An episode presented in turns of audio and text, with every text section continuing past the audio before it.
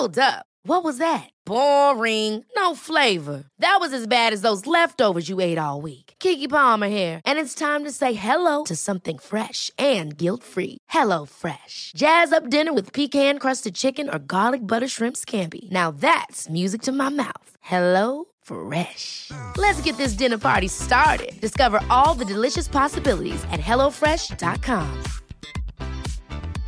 Hello, listeners. This is Anusha Battersby of the Magnus Protocol, letting you know about the latest Rusty Quill original podcast on Neon Inkwell, The Pit Below Paradise. The Pit Below Paradise is a US coming of age tale set years in the future, in the ruins of a burnt world. Small communities struggle in the ashes, and in Paradise Village, Dorian is set to sacrifice himself for the hope of a better tomorrow. At least, that's what he thought. But when the date of prophecy is pulled into question, Dorian's whole world is turned on its side. Forced to attend college to keep up appearances, Dorian meets Will, a former gravedigger with no reason to suspect his vibrant new roommate might soon be facing death, and Ruth, a returned runaway trying to make peace with the past. As Dory only just starts to learn about herself, she is forced to choose whether she still believes everything she was told growing up, or whether she wants to place her trust in a wider, more daunting world that she's only just come to know. The Pit Below Paradise is available now on Neon Inkwell, our ongoing home for full cast fiction podcasts written by creators from all around the world. Just search Neon Inkwell wherever you get your podcasts.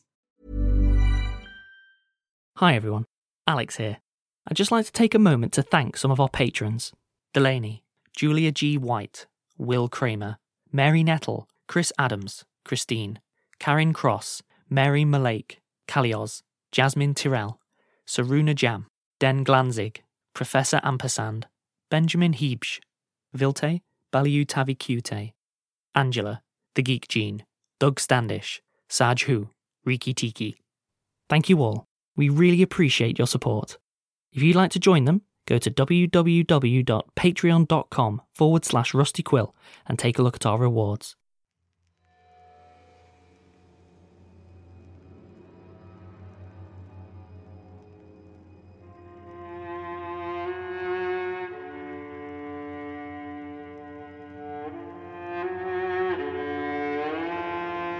Rusty Quill presents The Magnus Archives.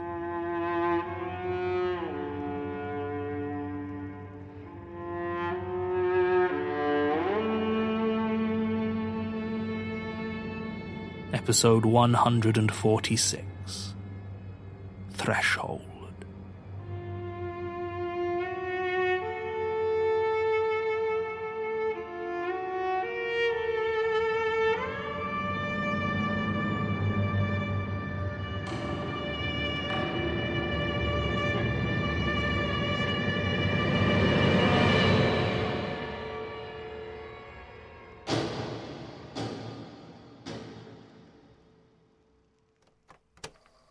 Statement of Marcus MacKenzie regarding a series of unexplored entryways. Original statement given September 1st, 2003. Audio recording by Jonathan Sims, the archivist. Statement begins. So, my dad tells me he's been bothering you with his nonsense. I just wanted to come over and set things straight. Apologize for any of your time that he might have wasted. He's uh, just a lonely old man looking for attention and trying to manipulate me into moving back in with him, even though I've told him so many times that that's just not going to happen. The doors thing isn't even his, you know? That's what he talked to you about, right? Some magically appearing door. Yeah, well, he's just trying to send me a message, which has been received loud and clear. I suppose I do probably owe you some sort of explanation.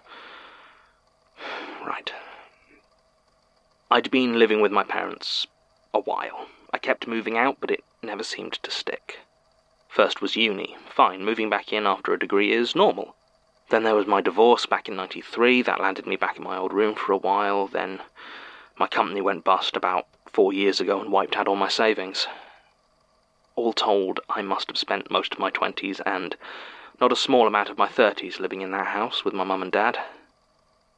It was all right, but each time the vibe was worse. My mum was always happy to have me, but she wanted me to move on with my life. But Dad was weirdly protective of me, kept trying to keep me around. like he was terrified that the world outside was going to hurt me.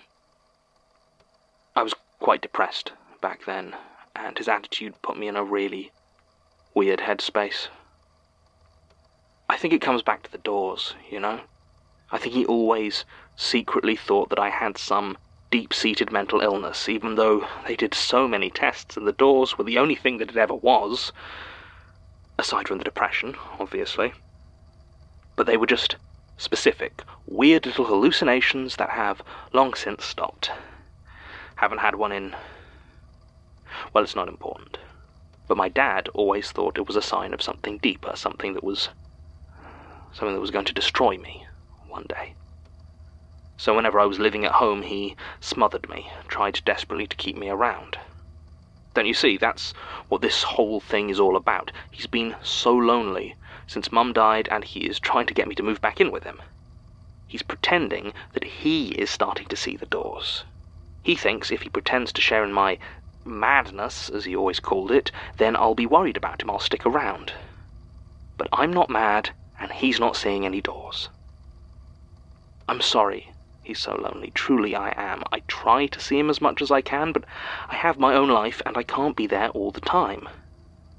And I don't like being manipulated. I don't like being lied to. The first door I remember seeing that shouldn't have been there must have been when I was five or six. I had this skipping rope, bright green, old and ratty, I made my mum buy it for me at a car boot sale, and I loved it. I could spend hours on the playground just stood there jumping happily. We weren't really supposed to bring our own toys to school, but no one stopped me. It was thicker, heavier than the one the other kids had. A proper rope that needed a good bit of strength to really swing. I was fiercely proud of it. So one night, it was in the Christmas holidays, so I must have been six. I wake up. There's a noise in my room, like something being dragged along the floor. Well, I look over, and in the weak orange glow of my nightlight, I can see the heavy wooden handle of my skipping rope moving slowly across the floorboards and out my bedroom door. I don't remember panicking. I'm not even sure I was scared, not at that point but I didn't like anyone except my friends touching my toys, so I got up and I hurried to follow. I chased it sleepily out of my bedroom and down the hall, past the stairs and towards a doorway I didn't recognize. I was sure that when I'd gone to bed it had been a patch of wall with a painting of an old sailboat on it. But now it was an open doorway. A small amount of light leaked from around the edges of the door to my parents' room behind me but it didn't reach very far at all, and beyond the threshold it was completely dark. That was when I started to feel scared. I could see the wooden handle of my skipping rope lying in the corridor, its heavy green cord stretching out and into the door, till it disappeared in the darkness. I realized I was shaking. I didn't want to go through that door. So I picked up the handle and started to gently pull on the rope, trying to drag it back out again. Instead of moving, the line went taut. Something was holding the other end, and it was trying to pull me. For one awful moment, I found myself frozen in a tug of war with whatever was stood inside that door, clinging desperately to that rope as it stretched away and vanished into blackness. But I was six and felt myself starting to lose my footing and fall towards it, so I did the only thing I could. I let go, and I watched my most treasured possession disappear forever as the door closed behind it, and I ran back to bed. I told my parents, of course, but they didn't believe me. They just thought I'd lost it and was making up wild stories to cover it up. The wall was the wall again, and the picture of the old sailing boat was back where it should have been. The next time I was 11, and that time the door wasn't really there. Well, it was, but it was covered in concrete. It, it was in this old alley, about five minutes' walk from my house, and one of the buildings was this abandoned warehouse. At least I think it was a warehouse. The wooden signs were rotted away and the windows had all been broken. And the main door had been covered in a layer of perfectly smooth grey concrete. I passed it on the way home from school almost every day, and something about that blank grey space where a door should have been always gave me a slight shiver of unease. Then one day I was walking past, and the door that stole my skipping rope was there. The thing was, though, I couldn't see it, because it was still covered in that concrete, but I knew it was there. Before, there'd been nothing behind it, but now I was certain. Now, in the center of the concrete, were five clear marks, as though someone had pressed their fingers into the mixture when it had still been wet. I stood there, staring at it like I had all those years ago. It was playing with me again, but this time, it wasn't looking to play with a skipping rope. This time, it was a dare. It was daring me to put my own hand on that rough concrete to fit my fingers into the hollow spaces it had made for me and open it. It was a windy afternoon, but for that moment the narrow street where I stood was completely still. I could feel the muscles in my arm tensing, preparing to stretch towards it, to accept the dare from a door that had hidden itself so sneakily under all that concrete. Then my friend Luke yelled at me from the end of the street. The fear was gone in a second, and I ran to catch up with him. I did, however, make the mistake of telling my parents about it, and reminding them of the other time it had happened when I was six. This time they didn't dismiss it so quickly. First, they checked the alleyway and took some pictures of the solid, unmarked concrete of the covered entry, then they began to make appointments and send me to specialists.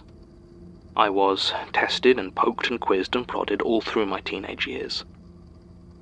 I never believed I was delusional, not like that, no matter what my father said, and neither, it seemed, did the doctors. At least, not in any way they could prove. Every test, every examination seemed to reinforce the fact that there was nothing medically unusual about me or my mind. The only evidence to the contrary was the fact that I kept seeing the door.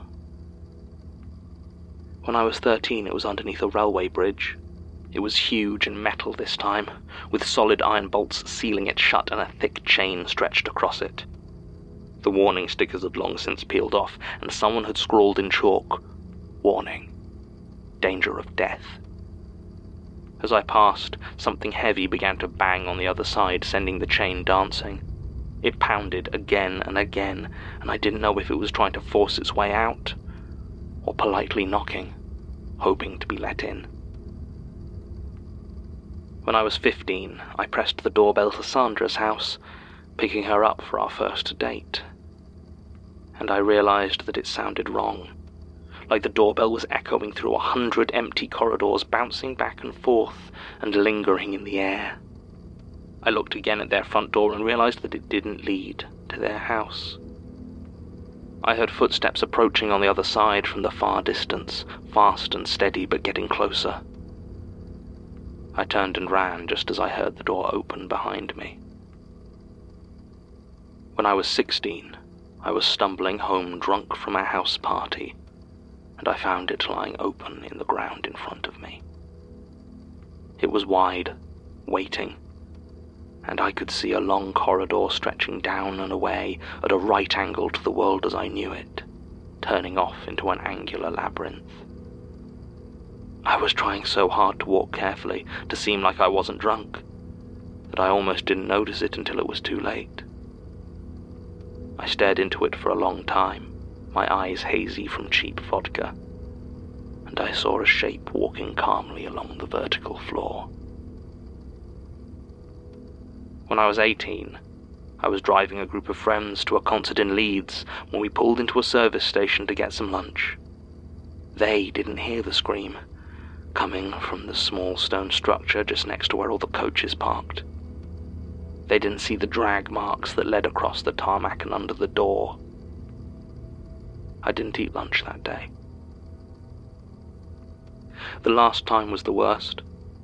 It hadn't happened for almost 15 years, and when I saw it, I almost wept. It was when I was living in Oxford, up Cowley Way. A few streets over, there was an empty plot of land, just scrubby plants and junk. If there'd ever been a house there, it was long gone. A few of the older residents said it burned down in the 70s, but they were always real weird about it. I passed it whenever I was heading down to get a drink at the City Arms. The last week before I had to move back in with my parents, I was at my lowest point. I was bankrupt in all but name, the work of almost half a decade flushed down the toilet, and all that remained of my worldly possessions were packed up for yet another return to childhood. And as I passed that empty space of grass, there it was. A pale yellow door stood all alone, like the entrance to a house that I just couldn't see. It had no frame around it, but I was sure that if I grasped its handle and twisted, it would still swing open, silent and inviting. This wasn't like before. There was no playfulness here, none of that malicious joy that I had always felt coming off it. Now there was just a cold hunger, a deep anger as though I had no right to just stand there looking at it. The street was silent, but I could feel it screaming at me to open it. I just about managed not to. I was just about able to walk away. I'm sorry. I didn't mean to get so deep into my own issues. I'm not mad, I know that. It's just this door is something else. And my father knows that. It's why he used it as a cornerstone of his little story, but it's just pretend. He just wants me to move back in with him. And I can't. I just can't. Sometimes you just have to leave. Even if what's on the other side scares you. Statement ends. So it seems we did have Marcus MacKenzie's statement after all. I spent so long looking for it back when I found his father's, and no luck. But now I decide to start looking properly into Hilltop Road, and all of a sudden, I'm drawn to rearrange a filing cabinet. And what do I find behind it? I never thought I'd miss those days when I could throw out some half baked speculation about drug abuse or mental illness, and whoosh, away all the statements went. There is nothing in the world more reassuring than ignorance, which we can mistake for certainty. But no, almost every one of those statements, those people, that poor old man. Like I can talk. Like I'm in any position to mourn the suffering of the innocent. But there is one thing I know an awful lot better now than I did when I read his father's statement. I know an awful lot more about doors.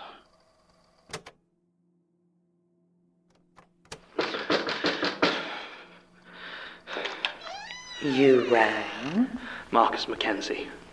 Why didn't you tell me? Is that name supposed to mean something to me? No, I suppose it wouldn't, would it? Just an old man and his son for you to terrorize and feast on. Ah, well, the son I was pursuing long before I was even Michael. And technically, I didn't eat the old man. He passed away from terror before I even got a chance to open properly. And his son Marcus, he, he was fine when I found his father's statement two years ago, but now, suddenly, I can't get through to him. No, I imagine not. I decided it was time to finish that game a few months ago. Why? Not sure.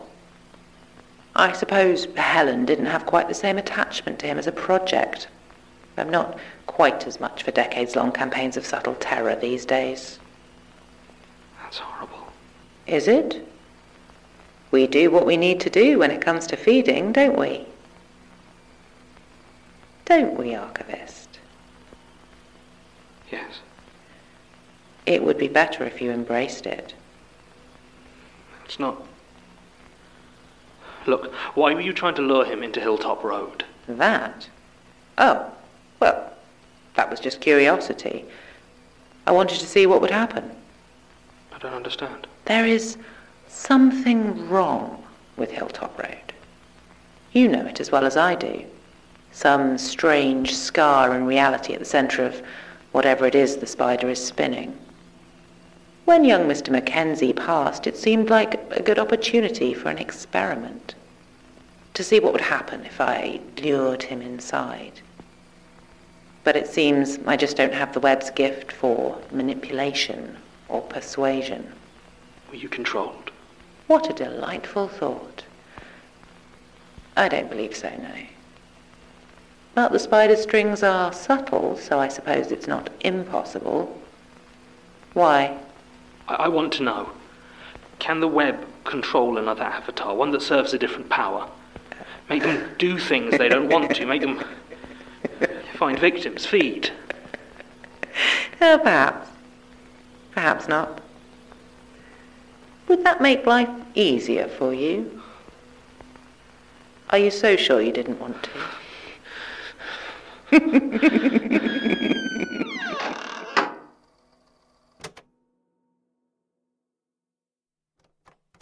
Been a while since you've all come to see me together.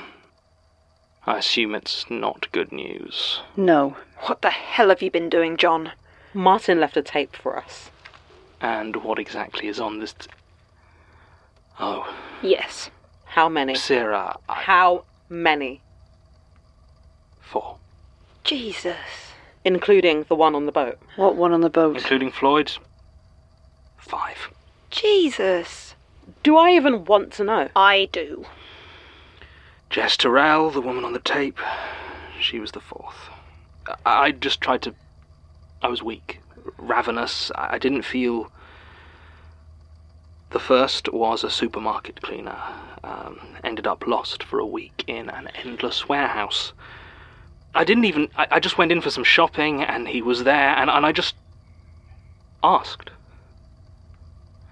The second was. Uh, it was after I got stabbed by Melanie. You are not putting this on no, me. that's not what I meant. I was walking the streets. I-, I thought I was trying to clear my head. But you were hunting. Apparently. I found a woman who, every year on her birthday, wakes up in a fresh grave. Just for her. And the third was after the coffin. A man rejected by all who knew him. Searching ever darker places for love. When he told me his story, he started weeping maggots. Enough. I hope so. Why didn't you record them? Why do you think? Because he was ashamed. No, I don't. I mean, I don't record anything anymore. Not, not really. I just sort of assume they'll turn on if it's important. Well, they didn't. No, I suppose not. So, what do we do now? I don't know. You're a danger, John. A monster. You're hurting innocent people. So did Daisy. Shut up. It's not the same thing at all. Basira, he has a point. You didn't know what you were doing. And since you did, you've spent every waking hour resisting.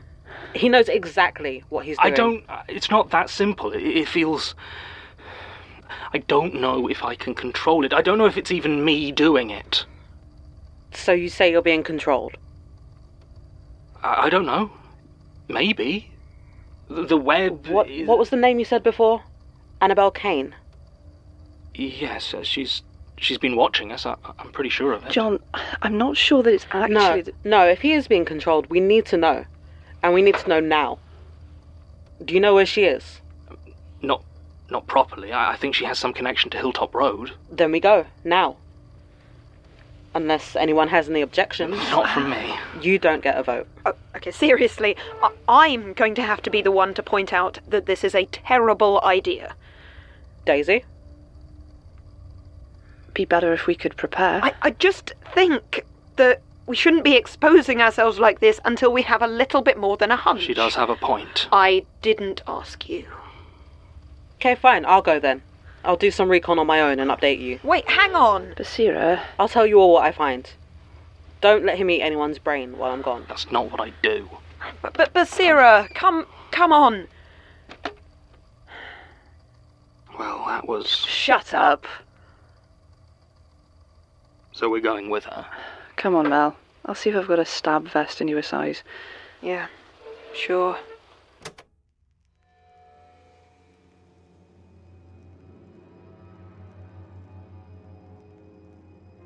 The Magnus Archives is a podcast distributed by Rusty Quill and licensed under a Creative Commons Attribution Non Commercial Share Alike 4.0 International License. Today's episode was written by Jonathan Sims and directed by Alexander J. Newall. To subscribe, view associated material, or join our Patreon, visit rustyquill.com. Rate and review us online, tweet us at The Rusty Quill, visit us on Facebook, or email us at mail at rustyquill.com. Join our communities on the forum via the website or on Reddit at r slash the Magnus Archives. Thanks for listening.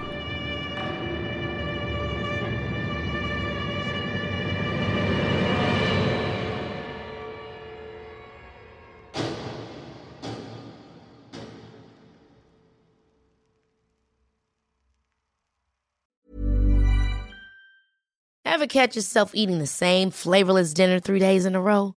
Dreaming of something better? Well, HelloFresh is your guilt free dream come true, baby. It's me, Keke Palmer. Let's wake up those taste buds with hot, juicy pecan crusted chicken or garlic butter shrimp scampi. Mm. Hello Fresh. Stop dreaming of all the delicious possibilities and dig in at HelloFresh.com. Let's get this dinner party started.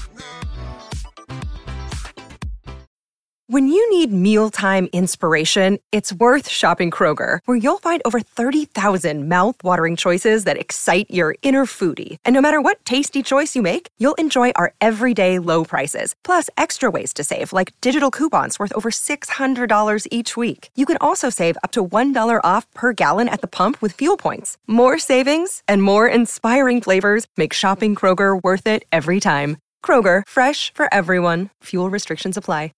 Hi everyone, it's Helen here, the voice of Azu, Enola, and Laverne. Today, I'm here to tell you about Woe Begone, a podcast launched on the RQ network. Woe Begone is a weekly horror sci fi audio drama series about the nature of power and the implications of linear time.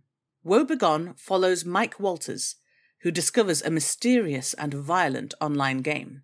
What begins as an exploration of an alternate reality game with real life consequences quickly becomes a search for the technology that makes the game possible. Each episode has a unique soundtrack composed by creator and writer Dylan Griggs. Listen to Woe Begone, spelled Woe period Begone, wherever you listen to podcasts. Or check out woebegonepod.com for episodes and transcripts. Have fun and see you later.